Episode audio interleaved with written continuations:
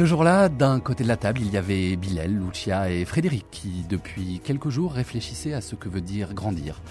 Alors en face, il fallait quelqu'un et de l'autre côté de la grande table de réunion, il y avait ce jour-là Simone Veil. Simone Veil, c'est évidemment la mémoire de la Shoah, l'expérience de la déportation, mais c'est aussi la ministre qui s'est battue pour la légalisation de l'avortement en France. C'est encore la première présidente du Parlement européen, c'est donc beaucoup d'expérience. C'est aussi et surtout une conscience, une autorité morale. Une grande dame, comme on pourrait dire. Alors, qui mieux qu'elle pouvait éclairer ces trois adolescents sur la signification du mot grandir Qui mieux qu'elle était en mesure de raconter, d'expliquer comment les épreuves, les drames, mais aussi les combats forgent la personnalité qui mieux qu'elle pouvait à la fois donner du sens à l'histoire, une valeur à la mémoire et éclairer l'avenir pour ces trois ados C'est pour ces raisons que nous sommes allés la rencontrer.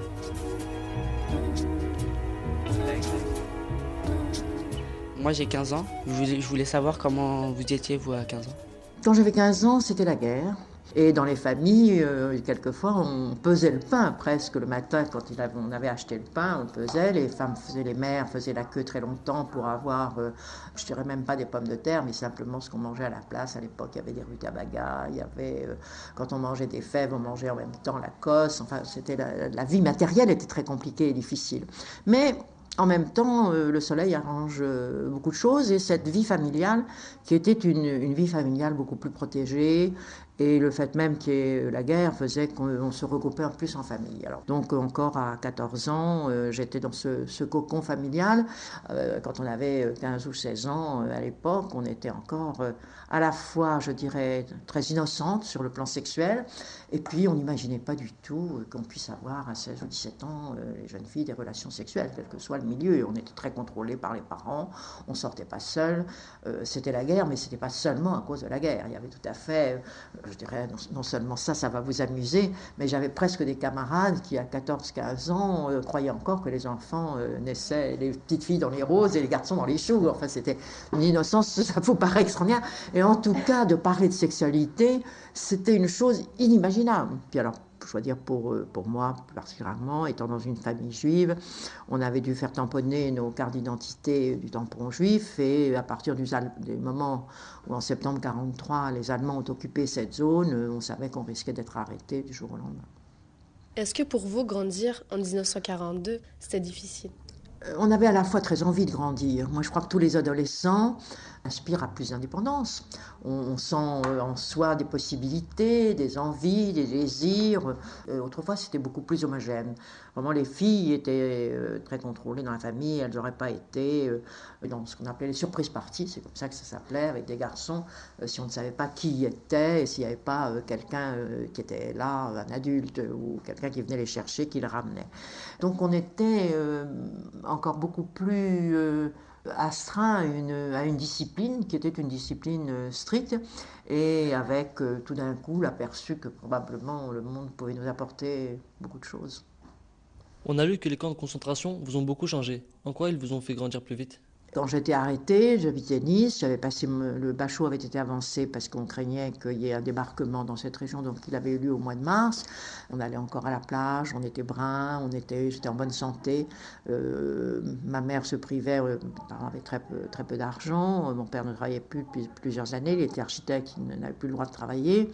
bon, mes parents n'avaient plus rien, mais ma mère euh, se privait de tout ce qu'elle pouvait pour pouvoir tout de même euh, acheter un petit coupon de tissu et me faire une robe parce que j'étais, j'étais très coquette.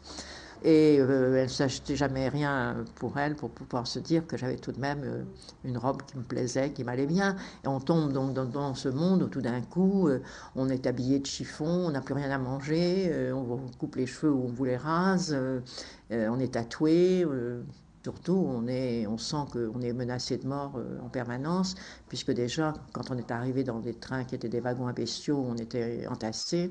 donc, il y a eu pour moi 15 euh, jours entre le moment où j'ai quitté Nice, euh, la vie qui était encore une vie au fond matériellement facile, et on se retrouve dans l'enfer. Avez-vous accepté de grandir si vite ou avez-vous tenté de rester une enfant? Ce qui m'a aidé au camp, euh, je pense que j'avais 16 ans et demi, mais que euh, j'avais euh, deux sœurs et un frère plus âgé, on grandit plus vite. Et donc j'avais une, une, grande maturité relativement. Alors évidemment, quand je rentre du camp, l'enfance est complètement oubliée. Je dirais que non seulement l'enfance, mais Mais l'adolescence, je suis devenue une, une, adulte et une adulte avec un regard sur le monde et sur les gens qui est un regard déjà très expérimenté. Longtemps après tout ça, est-ce que vous avez eu l'impression que votre jeunesse a été ratée? Non, parce que ma jeunesse, ma jeunesse, pour moi, elle est avant le camp. Et que j'en ai euh, le sentiment, en dépit de la guerre, qui tout de même euh, a commencé quand j'avais 12 ans et demi, enfin donc euh, la guerre nous a marqués, mais tout de même d'une enfance très heureuse. Parce que justement, il y avait cette, cette famille très unie, très chaleureuse, ces quatre enfants très rapprochés qui se battaient à l'occasion, euh, mais où nous nous adorions entre nous, on était très, très liés, et euh, surtout une mère que j'adorais. Ma mère a suffi à illuminer mon enfance. Alors même si matériellement, euh, je n'ai jamais été très, très gâtée. Euh, ça comptait pas beaucoup. Ce qui comptait, c'était euh, d'être dans une famille unie, des frères et sœurs qu'on aimait, des amis, beaucoup d'amis. Donc j'ai pas, j'ai l'impression d'une enfance très heureuse qui s'est arrêtée très brutalement. Et ensuite, alors, c'est une rupture complète. Je suis rentrée, j'étais une femme qui avait tout perdu. Et après les camps, en grandissant, vous avez tenté d'oublier tout ça? On ne cherche pas à oublier, d'abord parce qu'on pense que d'abord on ne peut pas. Mon père, euh, ma mère et mon frère ont disparu en déportation. Euh, que ce qu'on a vu, euh, ce qu'on a vécu vous laisse tout à fait marqué. Et on ne le souhaite pas. On ne le souhaite pas l'oublier parce qu'on trouve qu'il ne faut pas l'oublier. Il faut qu'on se souvienne de ce qui s'est passé, qu'on s'en souvienne d'abord par fidélité, par rapport à tout ce qui ceux qui ont disparu, euh, et puis euh, aussi, c'est une promesse, quand on a dit, on dit souvent plus jamais ça pour beaucoup d'occasions, mais pour nous, plus jamais ça, c'était de dire que s'il y en avait qui sortaient, parce qu'on a souvent cru qu'aucun de nous n'en sortirait vivant, que les Allemands, même si euh, la guerre se terminait, nous tueraient tous avant pour que personne ne rentre et puisse raconter ce qui s'était passé, qu'il fallait qu'on en parle et qu'on en parle pour que des, génocides, des barbaries comme celle-là ne puissent pas se reproduire. Comment avez-vous fait pour transmettre votre histoire à vos enfants? Je crois d'abord qu'il y a des, enfants qui ont envie d'entendre et d'autres qui ne supportent pas. Parmi mes, enfants, j'ai trois fils, euh, il y en a un qui ne supportait pas qu'on en parle, qui avait d'ailleurs toujours dit qu'il ne supporterait pas d'aller à Auschwitz. Pourtant, il était médecin et il soignait beaucoup de personnes très malades, mais il m'a dit que ce serait pour moi euh, affectivement euh, insupportable les autres sont... Euh, ils attendent un peu que j'en parle. Mais maintenant, ils souhaitent beaucoup plus que j'en parle de façon très volontaire à, mes petits-enfants. Mais il faut être entre eux. Quand on fait ça au cours d'une conversation, euh, moi j'en parle souvent et je m'aperçois que quand j'évoque le camp au cours d'une conversation, quelqu'un me coupe toujours la parole en famille, toujours. Euh, j'ai une belle-sœur qui a été déportée aussi. Quand nous sommes ensemble, nous en parlons toujours. Et puis on se rend compte que si nous en parlons devant la famille, la famille est mal à l'aise. Euh, elle, euh, le supporte mal. Donc c'est avec celle qui a été déportée que nous en parlons encore aujourd'hui. On se voit parce qu'on a besoin d'en parler toutes les deux et qu'on ne peut pas en parler de la même façon parce que c'est très, très pénible pour les autres. Euh, je crois qu'on n'a jamais pris conscience de ce que c'était réellement. Et on n'a pas pris conscience, d'une part parce que ça s'est passé loin, et que d'autre part, quand les événements atteignent à la fois euh, tellement d'irrationnel. Moi, quand je pense, par exemple, euh, pour moi, un des souvenirs euh, les plus terribles du camp, c'est quand au mois de mai et juin 1944 ont été déportés les Hongrois. Alors la rampe du train avait été prolongée jusque dans le camp pour être tout près des, crématoires, des chambres à gaz et des crématoires. On voyait donc des blocs où nous étions chaque jour à peu près 10 euh, 000 personnes qui arrivaient avec des enfants, euh, avec des parents, des gens âgés, avec euh, enfin de, tous les âges, mais des bébés.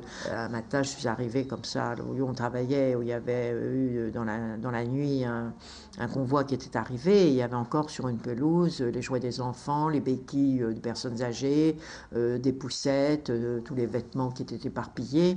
Et on savait, c'était, euh, je sais pas, vers 7-8 heures du matin, et c'était arrivé dans la nuit, et on savait qu'ils avaient tous été gazés.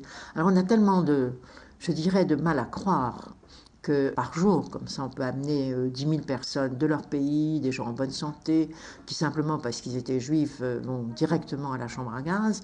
Euh, quand on arrivait nous-mêmes au camp, quand on est arrivé, qu'on nous a dit que les trois quarts des gens qui étaient dans notre convoi euh, étaient déjà morts parce que pendant que nous, on nous faisait déshabiller, qu'on nous tatouait, qu'on nous rasait, eux étaient immédiatement amenés à la chambre à gaz, gazée, et ça durait 10 minutes, un quart d'heure, puis sortis de là et brûlés, qu'on disait, ben, voyez, la cheminée qui est là, c'est la fumée de, leur squelette. On, on, croyait que c'était pour démoraliser. Enfin, on n'arrive pas à imaginer que ce soit possible. Si les gens ne voient pas les images, ils ne se rendent pas compte de ce que ça, ça représente.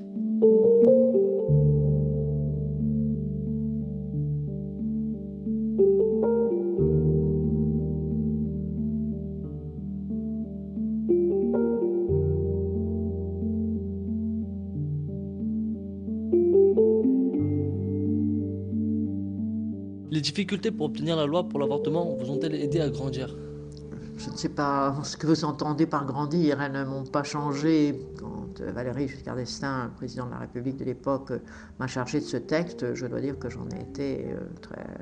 J'avais des idées très précises sur ce que je voulais faire. Et notamment qu'il fallait que ce soit la responsabilité de la femme, qu'il n'y ait pas des commissions qui s'assument sur sa situation. Parce que dans beaucoup de pays, c'était ça. Alors il fallait inventer ou avoir, où on avait quelquefois des situations dont on ne pouvait pas faire état ou dont on ne voulait pas faire état. Alors on disait qu'on était malade, qu'on avait des troubles psychiatriques ou qu'on avait des difficultés sociales.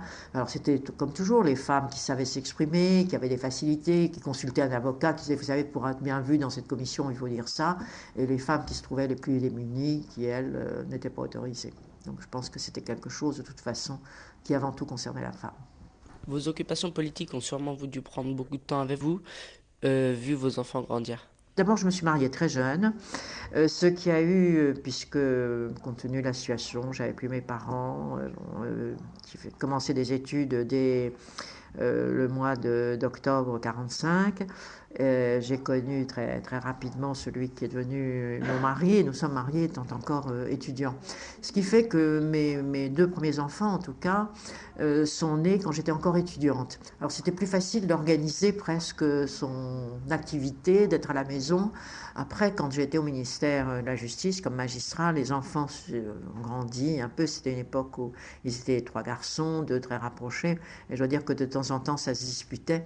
Et alors on m'appelait au téléphone et on me disait Maman, il faut que tu rentres, ça va pas. ça me culpabilisait un peu, mais en même temps, euh, c'est vrai que j'ai tenu toujours euh, à travailler parce que j'avais vu une mère euh, tellement souffrir de ne pas avoir d'activité professionnelle, de ne pas avoir d'indépendance au moins économique par rapport à son mari que elle nous avait dit qu'il faut avoir un métier. J'ai toujours continué. Moi, en fait, je vois très rarement ma grand-mère. Je la vois juste pendant les vacances. Je n'ose pas lui demander en fait de me parler de sa jeunesse. Mais elle sera très contente si vous le faites. mais je voudrais savoir en fait comment il faut faire pour lui demander pour qu'elle pour m'en parle elle-même parce que. Oh, dire comment, à propos d'un événement, à propos d'une petite chose. Euh, moi, je vois mes petites filles, elles aiment bien faire des courses avec moi, parler de la mode, parler de ce qu'elles vont mettre. On s'habille très différemment, mais me demander mon avis, alors dire, mais on s'habillait très différemment. Euh, même, je vois, alors là, sur le décalage euh, qu'il y a même entre ma génération et ce qui était ma grand-mère. ma grand-mère, quand je l'ai connue, elle était mais elle me paraissait une très très vieille dame. Et alors surtout, les femmes étaient habillées très foncées. Maintenant, on nous trouverait euh, à nos âges euh, de s'habiller comme on le fait, pas comme euh, les filles qui ont 20 ans. On en a envie, mais tout de même, on n'ose pas. Enfin, on s'habille relativement jeune.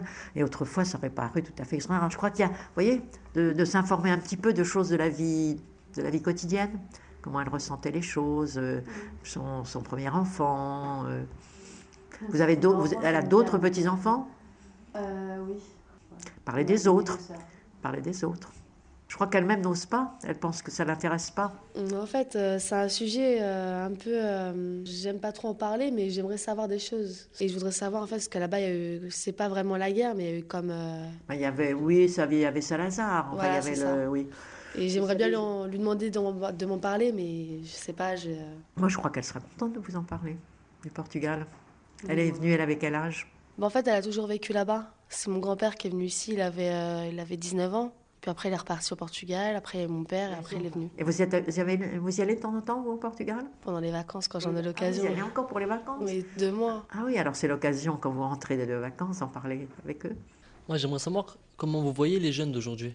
Euh, écoutez, j'en ai vu pas mal ces temps-ci, dans des rencontres comme celle avec la vôtre. Et euh, je trouve qu'ils sont très différents de ce que nous étions, mais beaucoup mieux informés, beaucoup plus curieux, des pieds très bien plantés dans la vie. Il n'y a qu'une chose, je dois dire, qui quelquefois m'inquiète, c'est la violence. Et c'est une violence, euh, souvent, ce que j'entends, enfin, c'est la violence à un certain âge euh, vis-à-vis des jeunes filles. Je ne sais pas si vous, vous en parleriez mieux que moi. Euh, est-ce que vous ressentez ça quelquefois, ces difficultés de cohabitation entre filles et garçons? Bah, Parce qu'en fait, moi, ce que je pense, c'est la fille n'a pas envie de, de faire ce qu'un garçon veut faire. C'est exactement ça que je dire. Et alors, ils ne comprennent pas, et donc, euh, comme ils ont des pulsions, comme ils ont envie, euh, c'est leurs propres sentiments qui doivent, euh, qui doivent dominer. je crois qu'ils ne se rendent pas compte de, que, que, certains gestes peuvent être humiliants pour une fille. Et plus qu'humiliants. Bah, moi, personnellement, ce que j'en pense, c'est que c'est sûr, de nos jours, les filles sont, on va dire, un peu moins respectées qu'à votre époque. Vous allez dire que c'est parce qu'elles sont aguichantes oui, c'est ça. Tout à fait, mais ça dépend, ça dépend des, filles. Il y a des, certaines filles qui s'habillent euh, un peu trop aguichantes. Donc, c'est euh, la mode. C'est la mode, mais. Oui, mais est-ce que c'est parce qu'elles ont une robe courte ou aguichante, euh, un grand décolleté, que pour autant elles se. C'est un vêtement? C'est un vêtement qui s'inscrit dans, dans, la mode et qui les marque parce qu'à leur âge, on a envie euh, euh, d'être jolie, euh, de plaire, c'est vrai, sans que pour autant on soit quelqu'un qui soit prêt à se livrer à n'importe qui. y compris à quelqu'un qui ne vous plaît pas. Justement, si une fille s'habille par exemple mini-jupe qui dehors à marche devant tout un tas de garçons, c'est clair, il va se passer des choses là, c'est provoquant. oui, il y en a qui sont provocantes, mais il y en a qui restent tout de même beaucoup dans une limite. Euh, euh, bon, elles ont en même temps envie d'être plaisantes. Pour plaire, pas pour un, un en particulier, mais parce que pour elles-mêmes. Je dirais que les filles, elles sont très souvent coquettes pour elles-mêmes. Non? Oui, pas? Un peu aussi. Alors, une dernière question. Avez-vous l'impression d'être une grande dame? Non, pas du tout. Non, pas du tout. Non, je crois qu'on reste toute la vie euh, ce qu'on est, ce qu'on est en soi. Et vous avez fait beaucoup de choses quand même. Oui, mais vous savez, c'est, la vie est très, très curieuse parce que euh, les choses se sont faites, euh, je dirais, beaucoup par le hasard. je n'étais pas du tout dans la vie politique, ça n'a pas été un choix de ma part. Bon, le président Giscard d'Estaing voulait des femmes dans son gouvernement. Enfin, vraiment, les choses se sont faites d'elles-mêmes. Elles auraient pu aussi bien ne pas se faire du tout. Pouvez-vous nous donner un conseil pour grandir? Je crois qu'il faut à la fois avoir des envies, des désirs, des, euh, convictions et les satisfaire, et en même temps euh, laisser euh, un peu de place pour, pour du rêve. Et surtout de la place pour l'affection, la tendresse, l'amitié. On a besoin, pour grandir bien, d'aimer et d'être aimé. Alors moi, la première chose, je vous dirais, c'est pour bien grandir, euh, c'est d'avoir les meilleures relations possibles avec ses parents. Il faut faire une grande place euh, euh, à la fois à l'affection, à l'amour et aussi à l'amitié. Et aussi à l'amitié.